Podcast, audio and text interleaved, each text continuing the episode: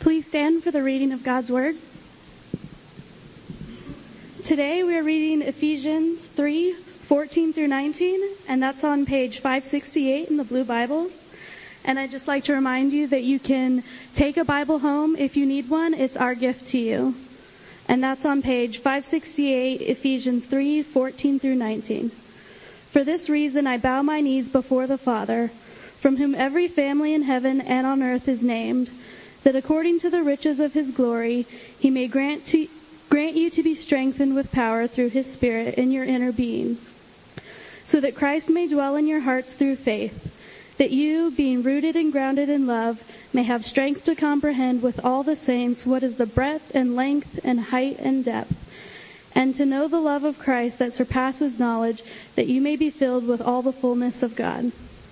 Thus says God's word.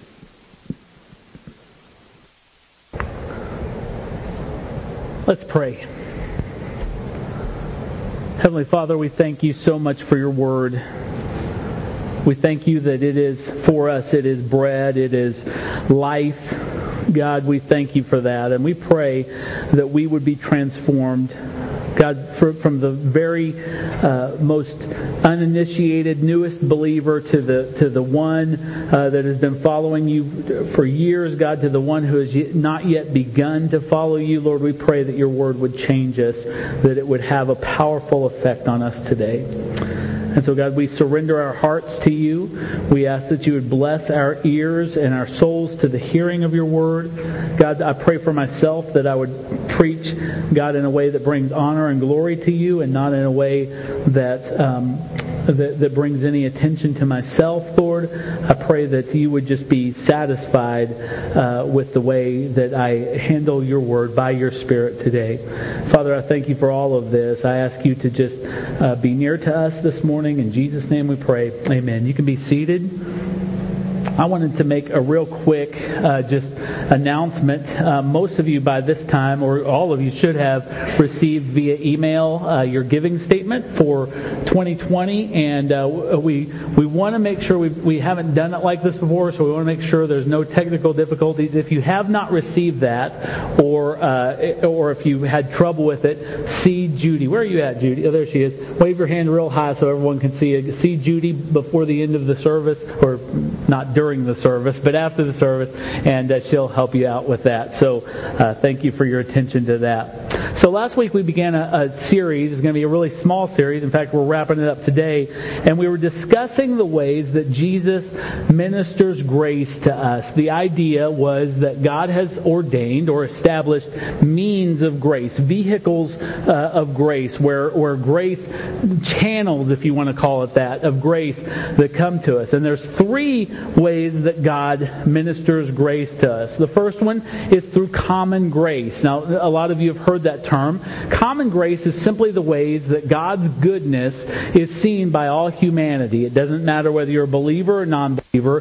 God shows His goodness. The Bible says, for example, that it rains on the just and the unjust. Um, so we see His goodness in things like rain and crops, uh, when our bodies naturally heal themselves and recover from illness, when we experience beauty. We, that is common grace. Everybody gets to share in it, and it's a way that God has left a witness for himself in this world. But then we moved on to extraordinary means of grace. And by that, I mean things that are unexplainable outside of the, the reality of God. Uh, things like miracles, things like amazing interventions of divine providence. When God comes through, when you're in a pinch, raise your hand if that's ever happened to you, where God comes through. I'm glad to see most of you are raising your hands. Most of the others of you would be raising your hands if you were paying attention because God is always moving and showing his, his great power in our lives. There are things that wouldn't happen without the clear working of God's power in our daily circumstances. And every one of us has testimony of those sort of things. Now, what we learned last week is that these kinds of things are rare. Um, they are, and because they're rare, they're therefore unpredictable. Now, some of you were in churches, and I grew up in a church where we, we focused all of our efforts on trying to persuade God to bring about change in our circumstances, change in our inner being, change in our lives through only extraordinary means. It was always about the big thing that we expected God to do. But what I've discovered um, after being a Christian for you know 30 some odd years is that God generally tends to move in my life, and you, you might see this in yourself, it slowly and by small degrees. God takes shots. He doesn't drop a nuclear bomb to, to bring about the change that He wants to bring about in my life. And I think that part of the reason that He does it like this is so that I will cling closely to Him. Think about that. If, if God only used extraordinary means of grace and solved all of my problems with one miraculous event, I would probably, because I know how my heart drifts, I would probably not find the need to press into Him very much. Is anybody in here like me in that regard? Um, and so he, he moves slowly most of the time. And so therefore, last week what we did is we focused most of our attention on a third category, which we call not extraordinary, but ordinary means of grace. And these are the ways that God has clearly ordained for His grace in Christ to be experienced by us, where, where we grow and where we change and where uh, the things that, that, that facilitate our becoming more like Jesus. Now, they may seem commonplace. I, I said last week, very bluntly, that there's nothing sexy about ordinary means of grace. But, but they are, when, when you understand what God is doing through ordinary means of grace, they are powerful in their working. So last week, to make this point, we focused as our text on 2 Corinthians 3.18. And it says this, And we all, with unveiled face, beholding the glory of the Lord, are being transformed into the same image from one degree of glory to another for this comes from the Lord, who is the Spirit. Now, in this verse, we saw two things that are necessary for you and I to change in our Christian life. One is looking to Christ. That's what Paul means when he says, and we all, with unveiled face, beholding the glory of the Lord. It, to behold means to look. And so looking at Christ, looking towards Christ, gazing upon Him is one of the first things that we have to have in order to change. And he said, and the second thing we need is the power and the presence of the Holy Spirit. Paul makes this point as well. He says, this comes from the Lord who is the Spirit. So we look to Christ, receiving grace primarily through ordinary means of grace. Um, now, two of these things that we talked about last week are the scriptures uh, and prayer. We talked about how we actually see Jesus by the power of the Holy Spirit through the things written about him and, and written concerning him in scriptures. And, and then we have a very unique position as believers to be able to go right into His throne room and behold His power and His grace as we pray. These things are indispensable ways that we look upon Jesus. In fact, I want to make a further case I didn't make strongly last week, but you cannot see Christ Jesus apart from the Word and from prayer. You can't do it. It's not possible. Today, um, we're going to cover two more ordinary means of grace that we have to utilize. And those are the sacraments, which by that I'm, I'm speaking of baptism and the Lord's Supper and the church. And, and we're going to look more deeply into the role also of the Holy Spirit in all of this. So, with that as kind of a, a setup, um, let's move on. In our text last week, Paul says that we do not become more like Christ and live lives filled with His grace at work in us apart from the activity activity of the Holy Spirit. It is not something that you will uh, uh, accomplish or obtain by your best efforts. That's what he means. We already quoted this portion of the scripture in 2 Corinthians 3.18 where he says, this comes from the Lord who is the Spirit. So when we believe, at the moment you believe, the Spirit of God is given to you to empower you so that you can live by God's design. It's not something that you could do before you believed, before the Spirit was given it to you, but now that you have believed and the Spirit has been given to you, you can live by God's design. Not perfectly, but progressively.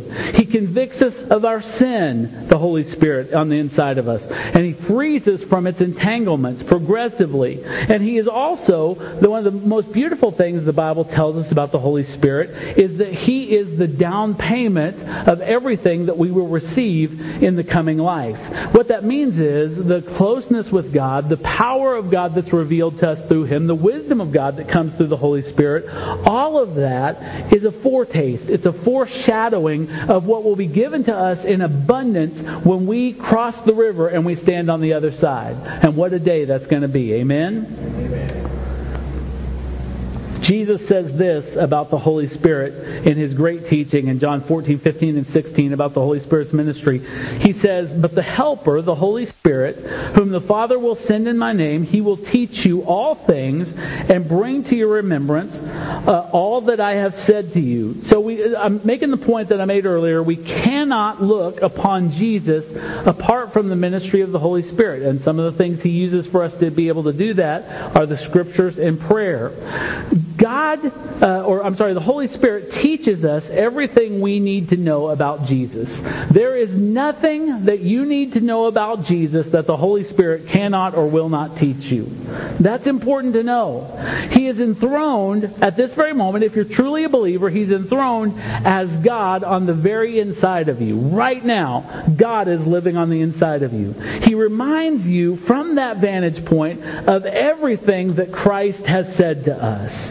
And yet, many of us, very many of us, most of us at one time or another, in fact, live virtually unaware of the daily, powerful presence of the Holy Spirit on the inside of us. And because we, we live unaware of it, we neglect to ask Him for guidance, for strength, for wisdom, for endurance, we would do better, and I mean this, you would do better to completely neglect your doctor, to completely neglect your bank account than to ignore the fact that God Himself is living on the, in, on the inside of you, on, even on Mondays. Christ is living there through the Holy Spirit in the inside of you. And think about that. What am I saying there? Not that there's just this little, you know, version of God. I, I remember uh, uh, before I was even a Christian, I went to a youth camp, and I remember that there was this guy, this speaker. I think I've talked about this before at this camp, and he talked about, um, you know, God, and he, and he spoke to him like th- he spoke about him like this, trying to encourage us to have a relationship with God. He said, and and he's my little buddy in my shirt pocket. And I'm like, well, I don't want to serve your little buddy in your shirt pocket. That doesn't appeal to me at all. And what I'm telling you this morning is the God that right now, according to scripture, resides in you is the active agent of all creation. The active agent of the coming judgment of God. He is the active agent of your salvation. You could not be saved, the Bible says, unless the Holy Spirit had drawn you to Christ. And that's the God that lives inside of you. Not some little buddy in your shirt pocket, not the man upstairs, but God of all creation is living on the inside of you today. Is the person by which God is ever present with you. He is the person by which God hears your prayers and comforts your hearts, and He's living right there, right now, if you're truly a believer. So what I want to do this morning, more than anything else, forget everything else I'm going to say this morning if you must, but I want to persuade you, all of you, to seek the Holy Spirit's fellowship and His power. And to do so for this one single reason that you might glorify and behold to look upon Jesus like never before. Because that's the gift he's been given to you for. It's so that you can see Jesus. He'll remind you of everything Jesus said.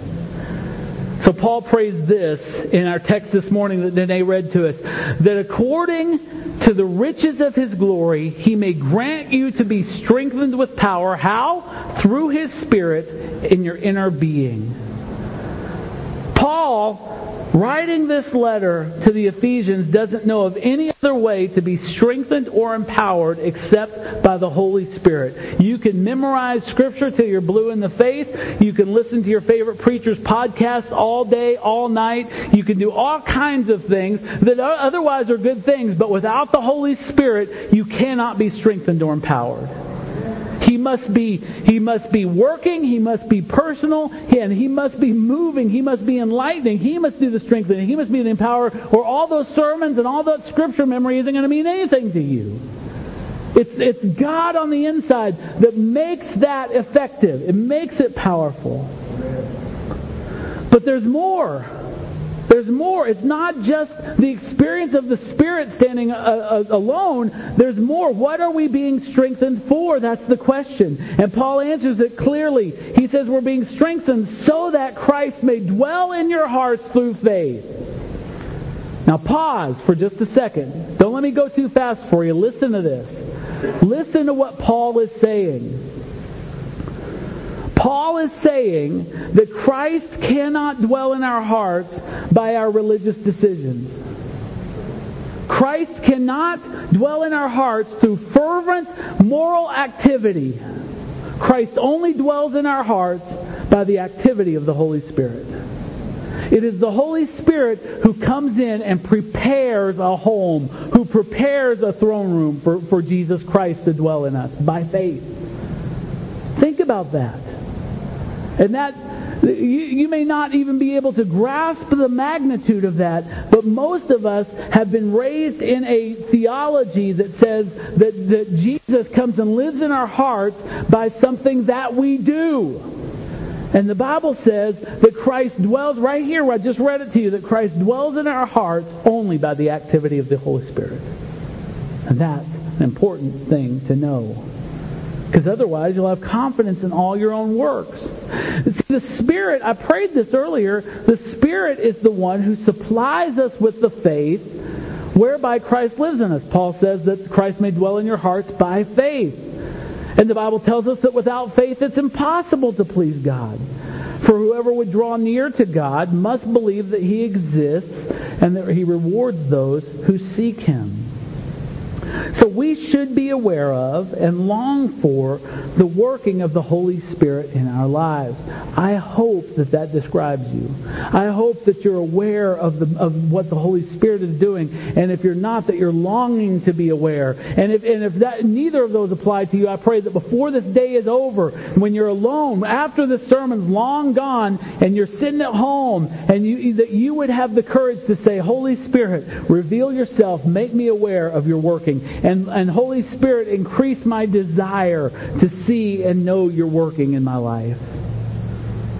See, the Holy Spirit isn't just an option for someone who wants to change more and more into the very image of Christ. But the Holy Spirit is the only available option for those who want to change more and more into the image of Christ. There is no plan B. There's no secondary route.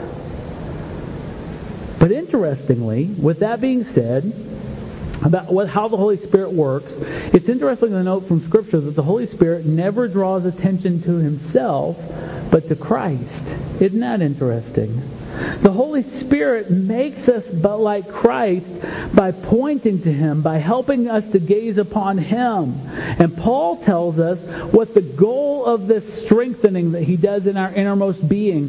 What is the goal of that strengthening? Uh, uh, uh and this is what he tells us. He says, this is the goal, that you, being rooted and grounded in love, may have strength to comprehend that's an interesting phrase, isn't it? Strength to comprehend. I, I, I, usually think either I understand it or I don't. But he's saying you actually need some sort of power, empowering from the Holy Spirit to even understand these things.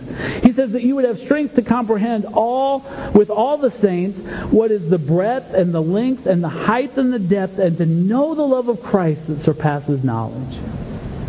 Saying that the thing that you need is you need the power of the Holy Spirit or you will never understand the love of God. You will never understand what happened on the cross. You'll never understand Jesus loves me, this I know, for the Bible tells me so without the power of the Holy Spirit. Oh, you can read it in the Bible. You can read those things, but without the Holy Spirit coming alongside to enlighten your mind, to, to, to give you the strength to comprehend, it will be utterly meaningless to you. Y'all still with me?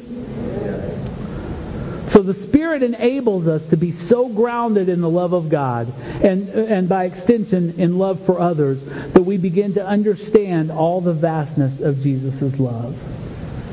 When was the last time that you were swept away in a sea uh, of just emotion and, and, and trembling before the fact that Jesus has loved you?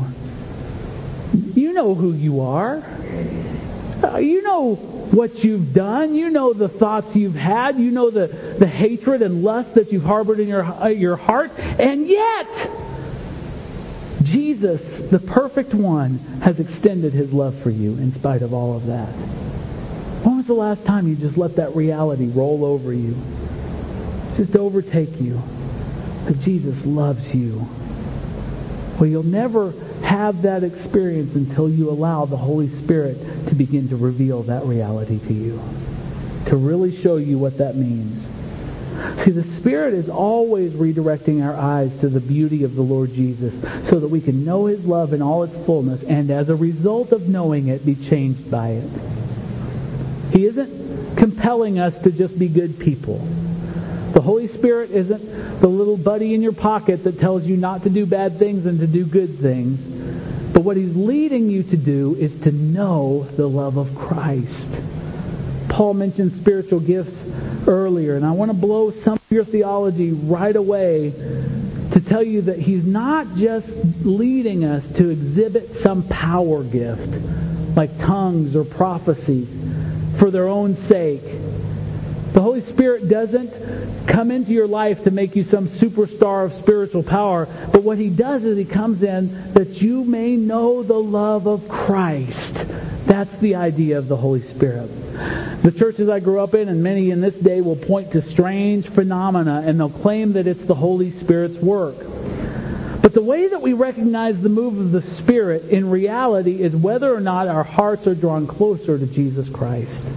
That's how we know that the Spirit is really moving among us. When we know Him better and better and better. And this is an important distinction as we consider a couple more of the ordinary means of grace. When we now I want to make this clarification I should have made last week.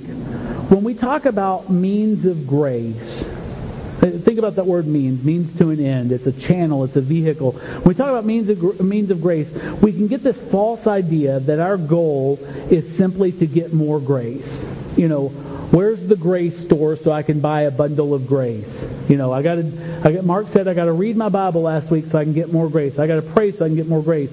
But but I I, I want to make it clear if I didn't last week that grace is not some commodity that we can go out and get or that we need in and of itself. See, what we're really after is power and wisdom from and more intimate fellowship with Jesus himself.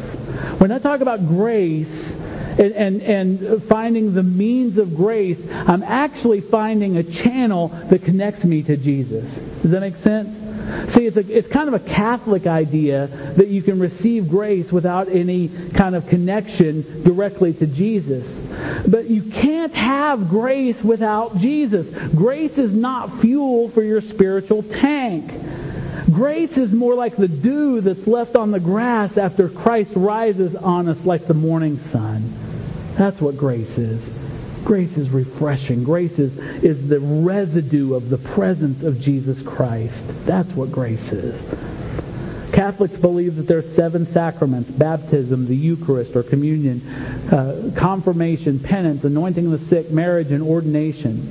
But as Reformed Protestants at Northridge Life, we believe that, that many of these things are biblical in practice. I mean, we're not going to say anything bad about marriage. Um, we believe they're biblical in practice, but they are not means of grace as we biblically understand grace.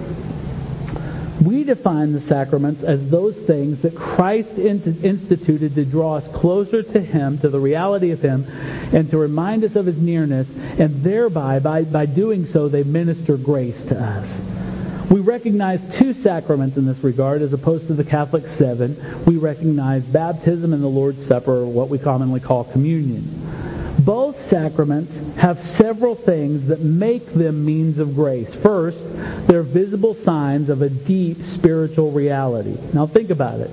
There's nothing more common than the elements of baptism and the Lord's Supper. There's water, there's bread, there's wine. Could anything be more common but, but these elements that Christ has instituted for us are brimming with grace. And they effectively communicate deep realities that are beyond any mere words. I could, I could tell you the same concepts of baptism and the Lord's Supper, but when they are portrayed before us in, in, with elements and, and with visible means, it's powerful.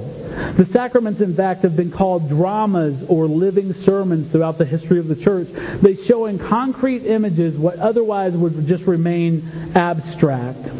Baptism shows us the cost and the freedom of following Jesus while celebrating his power to complete what he's begun in us. It does all of that. Communion portrays Christ's sacrifice vividly while also symbolically inviting his church to consume him and to share with others in the body. So let's look at these sacraments and how they're vehicles of Christ's grace to us. First of all, let's talk about baptism. Jesus said, as right before his ascension, he said to his disciples, Go therefore make disciples of all nations, baptizing them in the name of the Father, the Son, and the Holy Spirit. What Jesus is doing, he's, he is connecting our discipleship with an ordinance of baptism. That's interesting to me. Coupled with this command of Jesus tying baptism to genuine discipleship is the fact that in the book of Acts, if you'll look at it, uh, read all the way through it, 28 chapters, in the book of Acts, conversion, someone coming to Christ, and baptism are always linked. You will not find someone coming to Christ and not being baptized. It is an important ordinance that Christ has given the church. And, and this is why. Baptism shows that when a person comes to Christ, they are severing all ties to the world they once knew. I often tell people when they're being baptized that, that, that the person that's going into the tank is dying there and will never see him again. And the person that's coming out is brand new. In fact, I, you know, as most preachers, I have the same joke that I recycle over and over and over. And, and I know y'all are all saying, yeah, we know. But, but one of the things I always tell people that when they're uh, getting baptized is I say, I'll know the sin is gone when the bubbles stop. So anyway, that's, that's when I'll let them back up. So, but there's a, although obviously I've never really waited till the bubbles stop, the, the, uh, there's a truth to what I'm saying there. It, it, uh, the baptism is a statement that I'm severing all ties to the world that they once knew. And, and in this simple moment, a, a, a, a burial, rather, is portrayed in water. That water is a grave, and we're burying that sinner under the water and saying to all the witnesses that are present that the person who went into the water is now dead forever. That Christ has, uh, they have been, as it says in Romans chapter 6, crucified, and in Galatians chapter 2, with Christ. They're crucified with Christ. Christ died, they died. And that's what baptism signifies. But it goes beyond that. It also shows that a brand new creation, washed clean from all of their sins, has emerged to live not for former things, but a newness of life for Christ alone. If we just left people under the water, well, you know what would happen. They would drown. They would die. But there's more to baptism. We bring them up out of the water and they're washed clean and they are, they are now, we always tell them that they've been raised to walk in newness of life. What a powerful image that is. How does that communicate God's grace to us? Now, we don't believe or teach around here that baptism saves you, so I want to be clear about that. But that your obedience to Christ in being baptized is an indicator that you are truly new. It is hard to put confidence in a person's confession of faith who refuses to be baptized. It's hard because Christ has commanded us to make this proclamation to the world, to make your testimony to the world that you are a follower of Jesus by following him in baptism. Baptism is a means of grace, therefore, by this reminder. When sin tries to rule you, you can remember what once was. And that thing that once was is now dead because of the cross. And better yet, something better is taking its place because of the resurrection. And so Christ ministers his grace through that visible sign of baptism. Let's move on. Mark 14:22, we all are familiar with the with the picture here. It says, "And as they were eating, the night before Jesus was crucified, he took bread and after blessing it, he broke it and gave it to them and said, "Take, this is my body." And he took a cup, and when he had given thanks, he gave it to them, and they all drank of it. And then he said to them, "This is the this is my blood of the covenant, which is poured out for many." The Lord's Supper is a means of grace in a number of ways. It's a reminder, first of all, of Christ's suffering for us on the cross. In Luke's gospel, Jesus tells his disciples to eat the bread, quote, in remembrance of him. The bread and the cup that we are going to share in just a few minutes, it reminds us, it, it, it, paints in a vivid picture for us what Christ did. He meant for the bread to show the breaking of his flesh that would soon transpire, and for the cup to call to mind the shedding of his blood, and he means for it to, uh, to point to the same things for us. Second of all, communion shows us that Jesus was life-giving nourishment for all who would believe. We usually quote in communion, and we will today from 1 Corinthians chapter 11. Some people take one of the passages from the Gospels, but I really don't think you can understand the power of communion at all if you don't read John chapter 6. This is a portion of the words that are in John chapter 6. It says, in beginning in verse 53, Truly, truly, I say to you, unless you eat the flesh of the Son of Man and drink his blood, you have no life in you. Whoever feeds on my flesh and drinks my blood has eternal life, and I will raise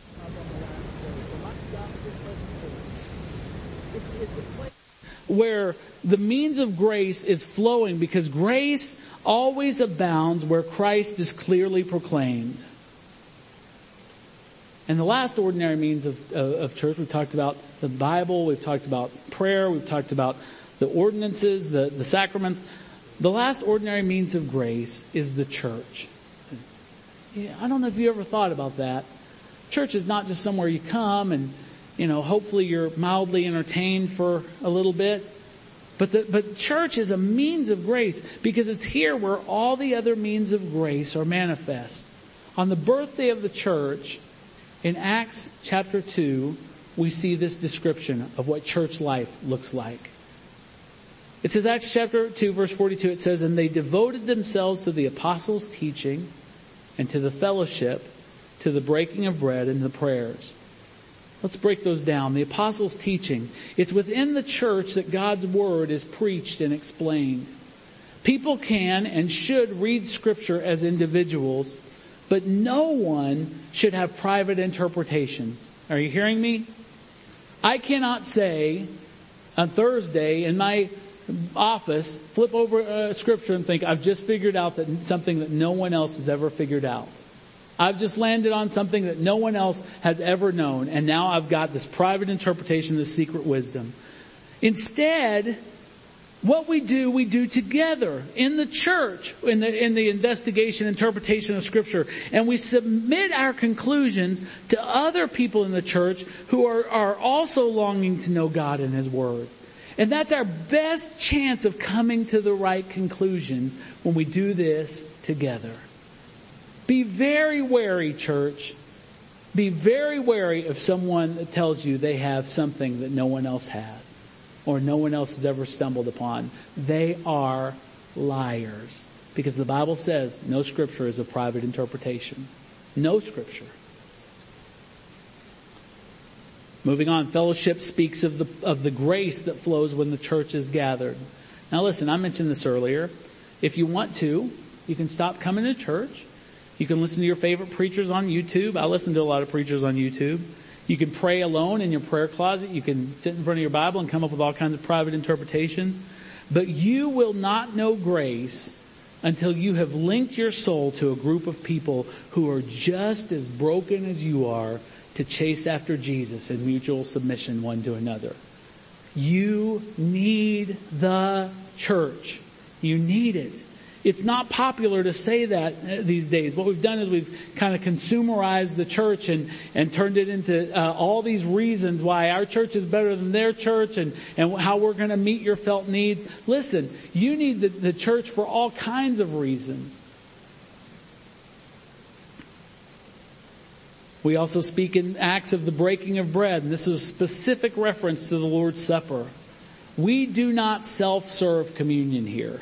Uh, what I mean by that is, uh, I've been in churches before where they would have a little station, and if you felt so moved, you could go and take communion and move on with your life, even if no one else wanted to take communion. We do not do that. We also do not baptize ourselves in isolation. I don't go, you know, I need to be baptized. I'm going to go to my bathtub and just dunk myself a couple times and get all the sin out, I guess. We don't do that. There's no biblical warrant for that because these ordinances, the Lord's Supper was given specifically for when the church is gathered together. Baptism was given so that there might be witnesses to your profession of faith in Jesus. They're, they're done in the, in the context of the church. These are means of grace that Christ has ordained for the gathered church and they're given for, to, for us to share the grace of Christ with one another. If I could baptize myself, how would you celebrate that my life has been redeemed from the curse of sin? If you were to, to take communion with one another, how would you share the grace of, of Christ's shed body and blood with, with me if you're doing it by yourself? We need each other. And lastly, prayers. Again, you can and you should pray alone, but there's nothing more glorious than a church that prays together. And I'm going to be honest with you. I don't want to be a hypocrite. Frankly, Northridge Life Church should be doing a lot more praying together. And this is one of the ways that Christ is given for us to bear each other's burden. So you see that all of the means of grace are met within the body of Christ. But there's so much more. The church exists to encourage the discouraged and to correct the wayward. It provides for the needy and it instructs the confused. It welcomes the outcast and it protects the oppressed. It's sad that in America today, the church in so many places has been diminished to a place where you go to hear the music that you like, or hear a preacher that entertains you instead of being the body of Christ, a selfless body that brings glory to the Savior by sharing grace with one another. We live in a time in many places where the body of Christ has been dissected into a collection of dismembered parts trying to exist on their own. But God is calling us to be one body. And that the body of none other than Jesus Christ. We're not just a body, we are the body of Christ functioning, incarnated into the world right now. And that's, it's so important. We are a means together, not alone, together we are a means of grace to this world. So I just want to tell you, if you're a part of this body, we need you. We need you. Can I let you in on a little secret? You need us too. You may think you, you're darn right you need me. But there's two sides to that equation, my friend. You need us too. We need each other. We can't do this alone. If you're not a member of this body, well heck, we want to invite you to join. Come on. The water's fine. We're having a great time. What I don't want you to do is just float disconnected on the ways of life anymore. You need grace. And grace is found in connection with other people who are struggling in the same direction that you are. Listen, Northridge Life Church is not a collection of spiritual superstars. I can tell you that with confidence because it's not led by a spiritual superstar. It's a place of people who are struggling in the same direction. We're all falling forward towards Christ. But it's so much better when we're doing it together. Amen? So my prayer is that we would all seek all of the ordinary means of God's grace, the Bible, prayer, the Lord's Supper, baptism in the church. And that we, in, in so doing, we would find grace for all of our needs and plenty to spare for anyone who needs it. Let's all stand and I'm going to invite you to come and receive these elements we've spoken so much about today. So just come on and, and then take them back to your ta- to your chair and we'll, uh, we'll take them together. As we partake this morning, take a moment and think of the things the reasons we gave why this is a means of grace. It helps us to memorialize the suffering of Jesus that redeemed us. Think about that for a second. Paul called it a cup of blessing. And then he said both the cup and the bread are participation in the blood of Christ. Through this, Christ is calling you to deep, personal, intimate fellowship with him. Will you accept or will you just consume a cracker and a thimble full of juice? He's calling you to deep personal connection, fellowship with you. What are the needs of your heart? What are the needs of your soul? What are the needs of your body? Christ is here. Christ is here. The Holy Spirit has brought him to us so that you can fellowship with him and ask him what you need. Christ is here.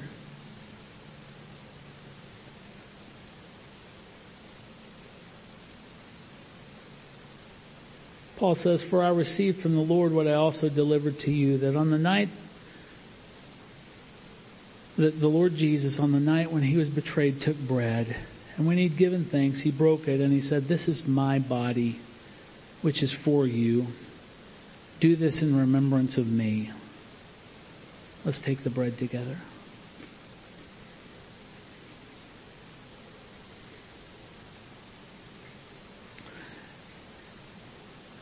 In the same way, also, he took the cup after supper saying, this cup is the new covenant in my blood. Do this as often as you drink it in remembrance of me.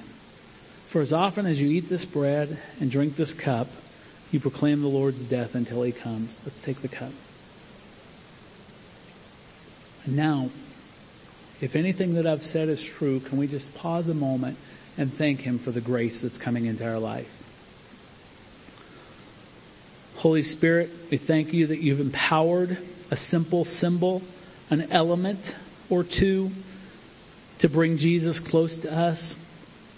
God, we're not looking for grace as a disconnected commodity. We're looking for the face of Jesus so that we might be changed.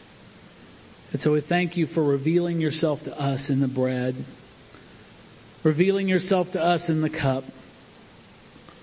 And we remember this day that you have washed us of our sins, past, present, and future, and that you have established your reign as Lord over our lives. And Lord, we long for the day when we will share this supper with you. We thank you, Lord, for the, the, the joy of consuming your flesh and drinking your blood, that we might have life within ourselves, that you might raise us up in the last day, that you might abide with us. We thank you for that, Lord Jesus. In your name we pray. Amen. If you would place your hands in a receiving position, I just want to read this incredible benediction over you from 1 Corinthians 15:58. Therefore, my beloved brothers and sisters, be steadfast, immovable, always abounding in the work of the Lord, knowing that in the Lord your neighbor, your, your labor is not in vain. In the name of the Father, the Son, and the Holy Spirit, I bless you. Amen.